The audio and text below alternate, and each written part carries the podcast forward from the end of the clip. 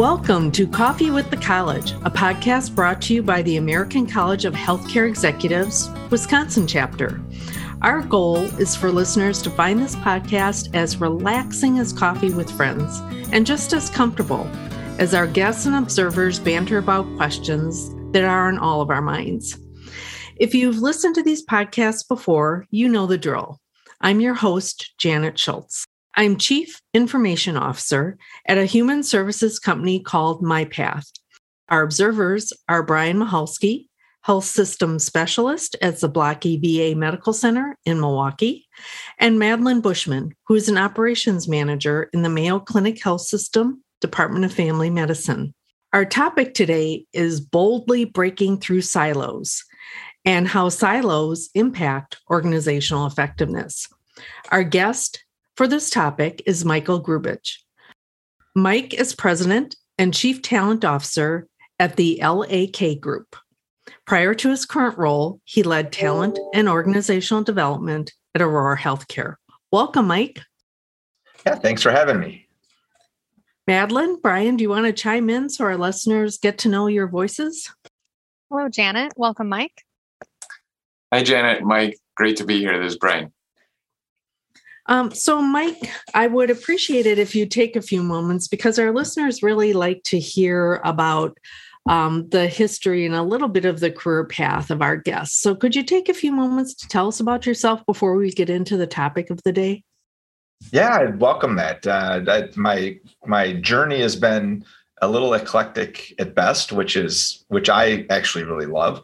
Um, my um, you know, as you had stated before, uh, right now I uh, am owner and president of a consulting firm called LAK Group, um, which I uh, uh, took over in 2019.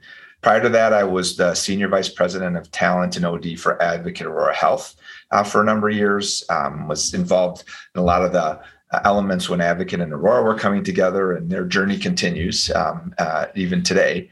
Um, prior to that, uh, I was not in healthcare. I spent um, time um, traveling around the world for a lot of different companies. I was a global HR VP for uh, CNH Industrial, so their heavy equipment, agriculture, construction, uh, trucks, buses, things like that. Um, and spent a lot of time in South America and Europe with that organization. Uh, before that, I was with Kohler Company, where I was the global head of talent OD and also had diversity inclusion as part of my accountability. I'm also spent a lot of time in Asia and Europe with that organization, um, uh, uh, but in really building that the global capabilities from a talent point of view. And then prior to my time at Kohler Company, I worked for Jockey, uh, which is an apparel company in Kenosha where I um, spent a lot of time in all kinds of roles. There um, was uh, HR for the retail business, and but also was a learning and development leader for that organization for a number of years as well. So so lots of uh, steps along the way. Uh, throughout my career, and and um, you know each each has been different from an industry point of view, but um, always on the talent or HR side, and and um, has had have had a lot of different, uh, really um, career kind of driving experiences throughout that path. Thanks for that flyover, Mike. And yeah. suffice to say, given what you described, I bet you've seen your fair share of silos. So, um, good topic to talk about today, I think. Yeah, it's it is not a it is not an industry specific problem. It's it is certainly a just a business problem, um, and you know varying things that have happened over the number of years has have seemed to strengthen some of those silos um, in, in a lot of organizations. So, um, the listeners might have guessed by now that as Mike and I talked about areas of focus for today's podcast, um, one of the things that I asked Mike was what he's been seeing more of lately in the LAK Group's consulting practice. And your comment back to me, Mike, at that time was that you're seeing that more deep silos have been built in organizations over the last few years a lot more of thinking separately and not as one organization. Now, to me, that sounds risky. Um, can you tell us more about what you're seeing? Yeah, it's it's it's uh, silos have always been around in organizations, and um, but what what's happened, what we've seen anyway, over the last couple of years, uh, as we've shifted to this more work from home hybrid model, uh, you, you and the you know the varying things that were affecting um, our our um, industries, affecting us just personally with the, the COVID pandemic that came that hit the world. Uh, people got really centered on what do I need to do to be effective and, and how do we manage through these challenges. And they they did a great job finding ways to um, engage their team and, and communicate more and strengthen that, even though people were separate and, and, and distant from each other. But what started to happen is that you started to see functions um, that were doing a great job within that function lose track and connection with the other functions that they depend on to be effective as a, as a greater organization. So we we talk a lot about systems thinking in organizations and and that systems thinking started to go diminish a little bit because people started to think more functionally or local. Uh, thanks, Mike. Uh, how, on a basic level, do silos impact organizational effectiveness? Yeah. So one of the biggest things that we see is you see lots of duplication of effort. Um, so for using a healthcare example, you would have um, you know, and within a hospital or a clinic, people doing multiple tasks uh, whether it be a different shift or even on the same shift that others are also working on because they're not talking together. You know so you have an operations group that's doing one thing uh, you have the clinician group that's doing another you have administration who's maybe focusing in another area and and if they're not aligned uh, you start to see costs go up you start to see rework go up you start to see experience of the uh, caregiver go up which then as you all know kind of translates into that that patient experience as well so inefficiencies start to happen um, supply chains start to get diminished all those things start to impact each other uh, one other thing brian that i would add to that is uh, you, you see growing frustration in the employee base, right? Because they see these disconnections. And uh, the challenges that you see in organizations is that leaders uh, once they become aware of challenges, it's probably you know about a two or three or um, four times delay from when the the frontline worker is seeing that, and and so it's that lagging that lagging impact. Thanks. Yeah, uh, and I think before we, I, not to foreshadow too much of how we uh, what we're going to talk about and and how we break through these. Uh, you talked about working globally, uh, are there any cultural differences or like, I guess to go even deeper, like are there forms of silos or types of silos and how they how they're created? And maybe we can get into this a little bit later um, as to tactics. Um, but I guess from a again from a basic level, uh, are there trends in the in the way these form, or is it pretty widespread the same way? Yeah, it's a great question. Uh, fundamentally, where we see the biggest focus is around organizational or functional silos. Uh, you know, leaders are accountable for getting certain things done right and and they set goals and there's expectations and they're evaluated on that compensated on that in most cases and so they get very laser focused on getting that done and many times, if you're not thinking about the system as an entity as you're making decisions, you start to make decisions that are for the good of your function. Your intentions aren't bad. It's not that people are bad intentioned. It's just that they get focused on what they're responsible for. Um, it's I, I, liken it to you know if if, if I'm at, at home and my wife and I are working on something and I'm accountable for you know taking out the trash and doing certain things and she's accountable for other things you know before you know it we're we're bouncing into each other and crossing over because we're just focused on I got to get these things done and uh, it, it, it's similar things in in larger systems that are more complex. Uh, if people get too focused on just what they're responsible for and not thinking about the impact on the other areas that they that they touch you, you it leads to a lot of inefficiencies and a lot of frustrations. And then you start to see relationships start to get damaged. Yeah tunnel vision.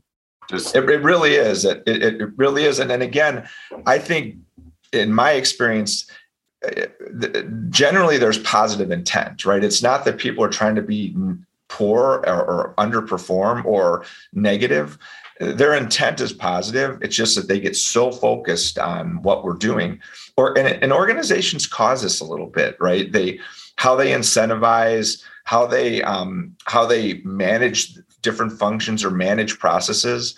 Uh, they a lot of times organizations encourage driving results in the area that you're you're accountable for. And it takes a good leader and it takes strong um, strong leaders to really start to look beyond that and, and understand the impact on others.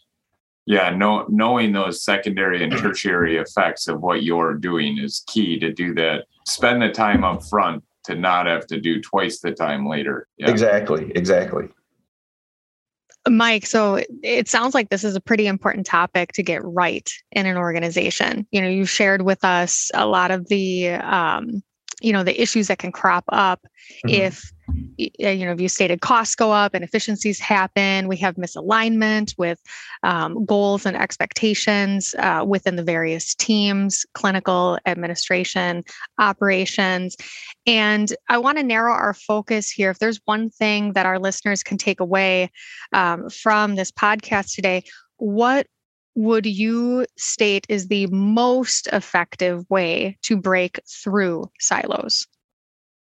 Yeah. So one of the things that I would say, um, if, if I if I were to encourage any leader to look at this, is to start with communication across those functions. It it, it may sound overly simple, but it really is right? And and to start to have more dialogue across functions and asking about impact how did this impact you? What could i have done differently? Uh, build that that communication pipeline and that that relationship strength uh, because then you're going to have more trust you're going to start to build trust. A lot of times people get so laser focused they just worry about what's important to them and they don't step back and and really understand how it's impacting others and they don't have enough trust built or a good enough relationship built to go just have a candid dialogue with someone.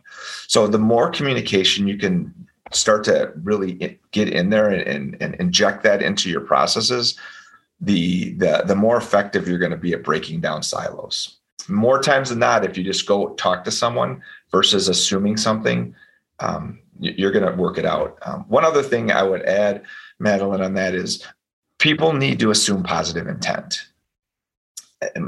I, I and throughout my career, and I've been doing this for 25 plus years, it is rare that I've run into someone who is has a negative intent with what he or she is going to do. They genuinely are trying to do as good a job as possible for the in the role that they're in. So when you when you when you feel a resistance or you feel something negative or there's conflict that's brewing, you got to step back and assume positive intent first, and then you can resolve the issue. What advice would you give someone who's on that receiving end of the communication? If eh, so, if um, someone was coming to a group to um, propose a change, and that change is going to impact that group, and they're they're feeling the um, they need to navigate that positive intent, right? Mm-hmm. So, what advice would you give that person to change the to help them move through that and and uh, look through that um, interaction with a different lens? Yeah, great question. Um, I, I, start with curiosity. Ask lots of questions. Um, try to understand what what the the real impact is. Um, and the second thing I would say is make sure you step back and realize that the decisions you take um, certainly impact you and your team, but also impact others in the organization. And so consider the impact on the greater system as opposed to just the area that you're responsible for. So curiosity and thinking as a system versus thinking as a function. You know, one um, one uh, example as as as um, I'm thinking that comes to mind is in a healthcare specific example is um, is looking at service lines right? And and all too often in healthcare systems you have your organization structures that are functional you know and different functions work and and have goals for that function. So as a nursing function i have a goal. As a as a as a um, the food service function i have a goal. As an administration team you know whether it be finance or or marketing or what have you i have these goals. Um, instead of instead of looking at things functionally start to break things down uh, through a service line. So if i'm accountable for oncology i have everything that touches oncology that re- rolls into me um, whether it be nursing whether it be the clinician whether it be the administration whether it be the um, the, the nursing assistants what have you they all roll into that leader of that service line. Um, in in non-healthcare organizations that's how i've seen silos get broken down. Instead of having manufacturing, engineering, marketing, sales, finance, accounting, and HR that are um, uh, vertical um, organizations, make them more horizontal to where I have a leader who has accountable for all of those functions in the business that I'm responsible for. So now you look at the organization holistically and and you start to naturally break down silos through the organization and then the relationships start to form so my uh, so you're talking about functional units versus like professional units. Basically the function works together but all as one versus each individual profession and they just happen to do similar yeah um, yeah it, yeah. fundamentally yeah it's it, it, it, it's um you know i would use the term system right? It's looking at okay. it as a system. So if i'm in a clinic uh, do i you know what is the entire element operationally for a clinic and have someone who's accountable for all of those elements uh, and and and so that way when you measure their performance whether it be their their in, in, uh, the caregiver experience the patient experience the financial um, uh, performance of that organization. They're accountable from A to Z, right? Uh, and not just for A and B. Yeah, it gives the leader of that organization of that unit more of a diverse um, view of their unit, knowing, like you said, the finance to the clinical practice. Yeah, correct, correct. On behalf of Coffee with the College, we'd like to thank our sponsors. Thanks to our premier sponsors, Eppstein Uhen Architects, HGA, Husch Blackwell, and thank you as well to our preferred sponsors, CG Schmidt, Findorff, Paul Render, Nutanix, Plunkett Raysich Architects, and Quarles and Brady. No, I I just think that's a really um, keen observation, Mike, because in my days in healthcare, the service lines were an effective way to cut across the functional silos. So, and um, the cancer service line is a classic example, right? Because there are so many uh, nuances in terms of helping someone navigate cancer and. Mm-hmm. Um, and if you bump up against any of the silos, you're not going to provide patient centered care. Right. right. Exactly. So if you go to dietary and they say, well, we can't accommodate, you know, that timing of the food delivery or that nuance of the uh, food need, um, you've compromised patient centered care. So I, I think you're op- that is a really important observation to, to bring forward, Mike, because it kind of gets to the next thing we were going to ask you about, and that is how can organizations prevent silos in the first place? Yeah, it's it's a it's a great question and a complicated question because there's there's not one thing. Um, but let me let me talk through some of the things that organizations can do. Um, one of the first things that I I encourage uh, organizations to look at is just overall process. What what you know what are the processes that make that organization work good? Right? You have a strategy. Your strategy drives processes, and then processes drives you know the day to day behaviors of people. So. Are there processes that need to be realigned or shifted uh, to be more efficient? That's one thing you can do. Um, second is looking at the structure are there ways that you can inter intertwine some of the functions to where that they they structurally have to work together um, so is is it organized uh, that goes to what i was saying before about the um, the the service line or the system view of how you're structured versus the the vertical view of how you're structured um, a third thing i would say which is i think a really really important thing is how do you get people to understand what roles outside of their area of accountability are doing? And whether it be giving people time rotating into other roles just to learn about them so that they learn how the system works, not just how their area of, of responsibility works. Um, so, uh, you know, a finance person understanding certainly what her role as a as a as an accounting manager is, but can she spend time in the clinic and understand what happens day to day in the clinic not to become a uh, a nurse or a, a, physician or a therapist just to understand the process. Um, and same goes on the clinical side. So more time people uh, can spend learning the different functional areas helps with thinking more as a system. And also by the way it prepares them if they do move into leadership roles to to really understand scope versus versus um, just the depth of their role. Um, so and then the fourth thing i would say is are your your reward recognition your your system tools aligned with what you're trying to accomplish as an organization. Are you rewarding the right behaviors? Um, are there co- positive or negative consequences for the things that you want people to do? Um, making sure those are aligned because they'll they'll they will contradict or inhibit your ability to think as a system. If everything that you do from a goal setting and rewards uh, point of view tell you to focus on your function so those are four things that that real quick come to mind as to how do you start to really get break down or prevent silos from forming. Um, probably all of that is encircled by communication communication communication. So, Mike, you touched on this, um, and this helped tee up this next question that I have for you with the the finance leader and mm-hmm. spending time within the clinical space to to learn that different functional area. And I I would um, see that as at least one tactic in which we can start to break down these silos. But what other different leadership tactics uh, are needed to break down silos? Yeah, uh, great question. So, so one of the big things leaders can do is is ask the questions, right? Uh, uh, ask about impact, not not just focusing on the what, but how are you doing things um, with with their direct reports, their direct staff. So many many times leaders get very focused on did you accomplish your tasks? Did you get it done by this time? What were the results? Uh, they don't spend time talking about the how.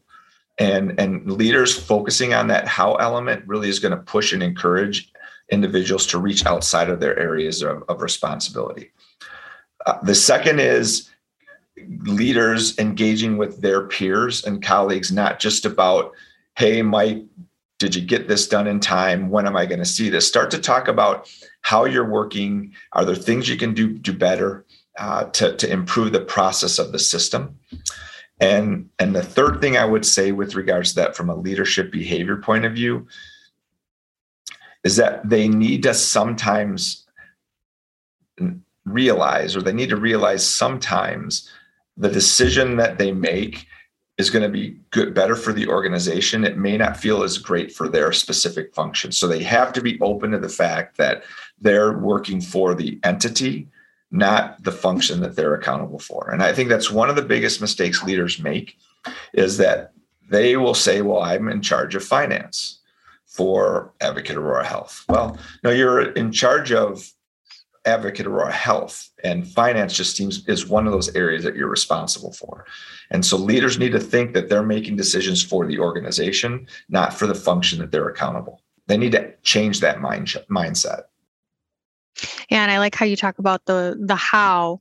And uh, when I hear that, I'm thinking about you know the, the process you mentioned from A to Z, right? Mm-hmm. And being the most efficient. And you, if you're focusing solely on the outcomes, did you complete the thing? Did you? What was the outcome of the thing? Um, but how did you? How did you do it? Um, that can allow you to then assess assess the how and are are we the most efficient that we can be? Yep yeah it's it's a it's it is a it is a big challenge uh, and and again it's the hard part is that there's so much pressure you know and, and and healthcare specifically just using that as an example the pressure to with staffing shortages with with the the the, the inflow of the patient population coming in all the variety of different things that can happen that so many different elements are important for a great patient experience it, it can get real com- complex because every single one of those individuals is trying to do the best that he or she can do to service that patient need. Uh, but sometimes, and I hate to use the term but, but in this case I will, but you got to step back and think what's the best thing for the organization because that's going to create the best experience. Um, because if you do something out of line, then maybe maybe the the the the patient doesn't receive exactly the right care that he or she's supposed to receive or maybe maybe they're charged for something that they weren't supposed to be charged for or not charged for, for something that they should have been. All these little things or little nuances start to get missed. So mike um, mike we've talked a lot kind of theoretically about how leaders or organizations can plan to avoid or break down silos depending on where they're at um, I, I just feel compelled to ask you this question. Do you have like a horror story or a success story you can share with us? You get to pick which one. Yeah, I can. Um, let me share you a good success story. And it was a, um, an uh, organization that um, was uh, I was working with, and they're an apparel organization. And anyone who's worked in retail throughout their life knows that the the more the more quickly you can get product out to market, the more opportunity you have, especially if it's a fashion type of of uh, of uh, merchandise. Um, this organization was traditionally would take about 15 to 17 months to get new product designed and out to market.